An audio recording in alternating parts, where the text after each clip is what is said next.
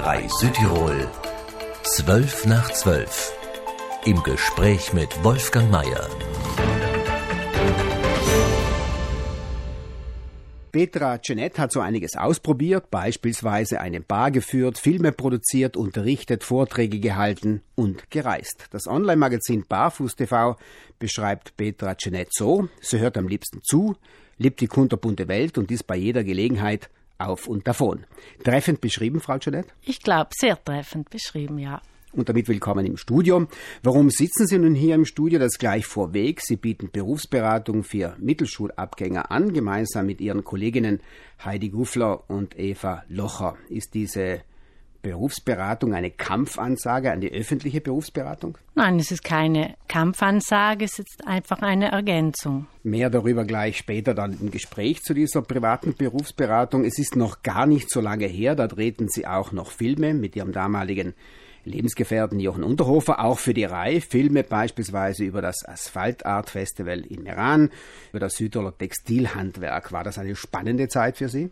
Das ist, war eine sehr spannende Zeit und diese Zeit ist noch nicht abgeschlossen, weil ich habe schon wieder neue Projekte im Kopf. Hat das Filmemachen auch damit zu tun, Frau Jeanette, dass Sie gerne zuhören und die kunterbunte Welt lieben, wie Barfuß TV sie beschreibt? Das hat sicher einen Grund. Äh, dazu bin ich auch noch ein bisschen neugierig. Mich interessieren vor allem die Geschichten, die hinter Menschen stehen. Und manchmal finde ich diese Geschichten einfach wert, auch einem breiteren Publikum bekannt zu machen. Menschen und ihre Geschichten. Manchmal ist es schwer und sehr schwierig, Menschen die Geschichten zu entlocken. Wie machen Sie das denn? Das habe ich von Herrn Brosliner gelernt, ein bekannter Filmemacher. Er stellt Fragen und ist dann einfach still. Und Stille aushalten ist oft schwieriger, als irgendetwas zu sagen. Und deshalb ähm, warte ich einfach ab dann kommt was und oft auch sehr viel persönlicher, als wenn man gleich mit der nächsten Frage nachhakt. Im Vorgespräch haben Sie mir Ihren beruflichen Werdegang erzählt. Ein Weg mit einigen Fehlentscheidungen. Nach der Mittelschule besuchten Sie die damalige Handelsoberschule. Sie sagten falsch entschieden. Warum denn? Auf jeden Fall war das die falsche Schule für mich. Ich bin auf Anraten meiner damaligen Mittelschullehrerin in die Handelsober gegangen und habe eigentlich gleich verstanden, ähm, also weder Mathematik noch Wirtschaft noch Recht hatten mich interessiert. Ich habe dann auch ein bisschen länger gebraucht, als man brauchen sollte und habe aber durchgehalten. Nach der Matura arbeiteten Sie kurzfristig in einem Büro, von der Handelsober direkt ins Büro. Das war auch nicht Ihr Ding. Sie gingen dann zurück in die Schule, wurden Supplentin, eine Südtiroler Besonderheit, wenn man so will. Maturanten hatten lange Zeit die Chance zu unterrichten. Waren Sie eine gute Supplentin, Frau Jeanette? Ich unterrichte jetzt äh, 29 Jahre, immer als Supplentin, habe die Grundschule, die Mittelschule und die Oberschule ausprobiert. Am längsten war ich in der Mittelschule. Und äh, ich glaube, dieses Supplententum bringt nicht nur Nachteile, weil vor allem als nicht fix Angestellte muss man sich immer wieder neu beweisen und man kommt nicht in diese Rolle hinein. Ja, ja, jetzt ist das mein fixer Job und jetzt lasse ich es mir gut gehen. Supplent steht aber für prekär. Je mehr Universitätsabgänger in die Schule drängten, verloren die Supplenten ihre befristeten Jobs. Sie waren nie gefährdet. Warum denn? Wenn man so lange unterrichtet, dann kennen einen die Direktoren auch. Ich wurde ja immer von Direktoren angestellt. Also ich konnte nicht mal in Bozen wählen, sondern ich musste dann das nehmen, was ganz zum Schluss übrig geblieben ist. Und ähm, ja, wenn, ich glaube, wenn man seine Arbeit gut macht, dann findet man auch einen eine Arbeit. Sie sagten vorhin, die längste Zeit haben Sie an der Mittelschule verbracht, äh, weil es dort äh, am spannendsten ist, weil dort die Kinder irgendwo auf dem Mittelweg unterwegs sind, eben in der Mittelschule, weil man sie noch formen kann. Mir gefällt das Mittelschulalter sehr gut. Mein Traumberuf wäre natürlich schon in einem sozialwissenschaftlichen Gymnasium das zu unterrichten, was ich studiert habe, nämlich Erziehungswissenschaften. Und genau zu diesem Thema komme ich jetzt. Sie haben ja in Innsbruck eben Pädagogik studiert, die Erziehungswissenschaften. Sie haben aber damals darauf verzichtet, auf das Lehramt zu studieren. Hatten Sie keinen Bock, kein Interesse, Lehrer, Lehrerin in Österreich zu werden, Frau Jeanette?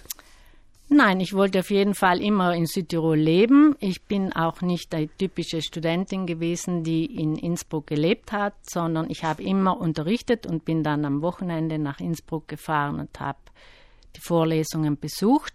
Und außerdem war damals das Lehramt in Italien nicht anerkannt. Mit welchen Folgen dann? Mit den Folgen, dass ich eben äh, immer Supplentin geblieben bin. Äh, was ich noch dazu sagen muss, äh, ein neues, ähm, ein neuer Studienzweig war damals auch die Medienpädagogik und das war auch so die Hochzeit, wo ich Filme gemacht habe. Und dann habe ich mir eigentlich gedacht, ja, ich werde zehn Jahre höchstens unterrichten und danach steige ich voll ins Filmgeschäft ein. Das hat sich dann anders entwickelt und habe dann gedacht, ja, dann unterrichte ich 20 Jahre, dann lasse ich es. Jetzt bin ich fast bei 30 Jahre angekommen. Mal schauen, ob ich es dann lasse oder nicht. Bei fast 30 Jahren immer irgendwie prekär. Hat Sie das nicht geärgert? Ärgert Sie das nicht? Es gab eine Zeit am Anfang, wo es mich geärgert hat. Jetzt ist das für mich so normal, dass ich mir da eigentlich keine Gedanken mache. Und ähm, ich sehe eigentlich mal die Freiheiten, die ich habe durch diese prekäre Anstellung. 28 Jahre lang Supplentin wegen des fehlenden und gefragten Studiums. Sie wollten an der Bildungswissenschaft der Freien Universität Bozen in Brixen das Fehlende nachholen. Daraus wurde aber nichts, weil weil ich nur zwei Jahre ähm, Humanwissenschaften unterrichtet hatte. Man musste aber drei Jahre das unterrichten, das man studieren möchte oder wofür man die Lehrbefähigung haben möchte. Die 20 Jahre Mittelschule, die haben nicht gezählt. Wenn man sich so Ihren beruflichen Werdegang anschaut, er ähnelt irgendwie ein bisschen einem Zickzackkurs. Sie befanden sich auf einer falschen Laufbahn, haben Sie mir erzählt. Das hat aber auch gute Seiten, Frau Jeanette. Welche denn? Ja, man muss sich immer wieder neu erfinden und das fällt mir eigentlich nicht so schwer, weil mein Interessensfeld sehr groß ist und dann probiere ich halt mal wieder was Neues aus. 3 Südtirol, 12 nach 12. Im Gespräch mit Wolfgang Mayer. Eines kann man ja sagen, 28 Jahre lang Supplentin sein, da ist das pädagogische so etwas wie ein roter Faden, der durch die Geschichte durchzieht. Sie sagten vorhin, Sie haben dann auch den Film für sich entdeckt. Warum denn eigentlich? Was, was ist denn da passiert? Ja, ich war damals mit dem Südtiroler Filmemacher Jochen Unterhofer zusammen und äh, habe gesehen, wie er arbeitet. Ich habe auch als Kabelträgerin schon mitgeholfen oder das Mikro gehalten und irgendwann äh, haben wir gesagt, ja, machen wir zusammen einen Film und so hat sich das ergeben. Kommen wir nun zu diesen drei Filmen, die Sie gedreht haben, Frau Jeanette, und zwar über den Meraner Buchladen Bötzelberger, inzwischen eine Art Zeitdokument. Den Buchladen gibt es nicht mehr. Was hat Sie denn an diesem Buchladen Buchhändler gereizt? Einerseits war es mal das Verschwinden dieser Institution. Diese, in, in diesem schönen Haus kam eine Modekette hinein, wie es so viele gibt, wie es so viele in der ganzen Welt immer dieselben Läden gibt. Und diese Buchhandlung, die gab es so lange schon, also bei der Jahrhundertwende war die schon eingeführt. Und ähm, ich wollte dem einfach einen Nachruf setzen. Sie setzen sich auch mit dem Südtirol Textilhandwerk auseinander. Ich wusste gar nicht, dass es so etwas gibt in Südtirol. Klein, aber fein. Wie kann man das beschreiben? Also wie bei sehr vielen äh, Betrieben, die in Südtirol tätig sind, weiß man auch von der Textilindustrie oder Textilproduktion äh, sehr wenig. Es gibt aber eigentlich einige sehr international tätige äh, Labels und Firmen, die entweder designen oder selber produzieren, für große Ketten sogar. Und kunterbunt geht es im Iran zu, wenn das Asphalt Art Festival stattfindet. Barfuß TV unterstellt Ihnen ja, dass Sie sich für die kunterbunte Welt interessieren. Haben Sie es geschafft, dieses kunterbunte des Festivals einzusammeln im Film? Es ist auf jeden Fall eine Zeit, wenn dieses Asphalt Art stattfindet, wo sich Meran verändert, wo es wirklich kunterbunt zugeht, wo äh, die Sprachgruppen zusammenkommen, wo gelacht wird, wo einfach eine ganz tolle Stimmung herrscht. Und noch eine nächste Station in Ihrem äh, Berufsleben. Sie machten auch Bekanntschaft mit dem Gastgewerbe aufgrund Ihres neuen Lebensgefährten. Sie scheinen sehr flexibel zu sein. Ist das Ihre Stärke, Frau Jeanette? Das ist auf jeden Fall meine Stärke und ich glaube, das Gastgewerbe habe ich auch ein bisschen in den Genen. Das hängt von meiner, von meinen Vorfahren ab. Es gibt also mehrere rote Fäden in ihrem Leben, falsche Entscheidungen, falsche Wege, falsche Laufbahn, trotzdem aber auch kreativ und aktiv mit einigen Zufällen. Als Supplentin an der Mittelschule haben sie am sogenannten Orientierungskoffer mitgearbeitet, dem Unterrichtsmaterial für die Berufswahlvorbereitung an der Mittelschule, einem Gemeinschaftsprojekt vom Amt für Ausbildungs- und Berufsberatung, dem Pädagogischen Institut und dem Schulamt. Trotzdem suchen Eltern mit ihren Kindern in Hall in Tirol eine private Berufsberatung auf. Würden Sie sagen, die Eltern misstrauen der öffentlichen Berufsberatung? Nein, das glaube ich nicht. Ich denke mir einfach, sie suchen noch eine Ergänzung. Aus diesem Orientierungskoffer ging ja Ihre jüngste Initiative hervor, Ihre private Studien- und Berufsberatung. Wie groß ist das Interesse daran, Frau Janet? Das Interesse ist groß. Äh, wir sind noch nicht so bekannt wie vielleicht andere. Aber äh, ich sehe, dass wir immer mehr Anrufen und Anrufe und Anfragen bekommen. Frau Jeanette, was machen Sie und Ihre Kolleginnen anders als die Berufsberatung des Landes? Ich weiß nicht, wie die Berufsberatung des Landes arbeitet. Ich kann nur erzählen, wie wir arbeiten. Und zwar, wenn wir jetzt äh, einen Oberschüler hernehmen, dann ähm, dauert unser Coaching ungefähr dreieinhalb Stunden, wo wir einfach die Interessen herausfiltern, wo wir schauen, ähm, wo will der Kandidat mal leben. Wir schauen uns die Persönlichkeit ganz genau an, also wie gewissenhaft arbeitet er, wie äh, ist seine Leistungsmotivation wo, wo liegen seine Stärken? Sind sie eher in dem mathematischen Bereich oder im umwelttechnischen? Oder da gibt es ja ganz viele Bereiche. Wir machen eben einen Blick in die Zukunft. Wie stellt er sich sein Leben vor?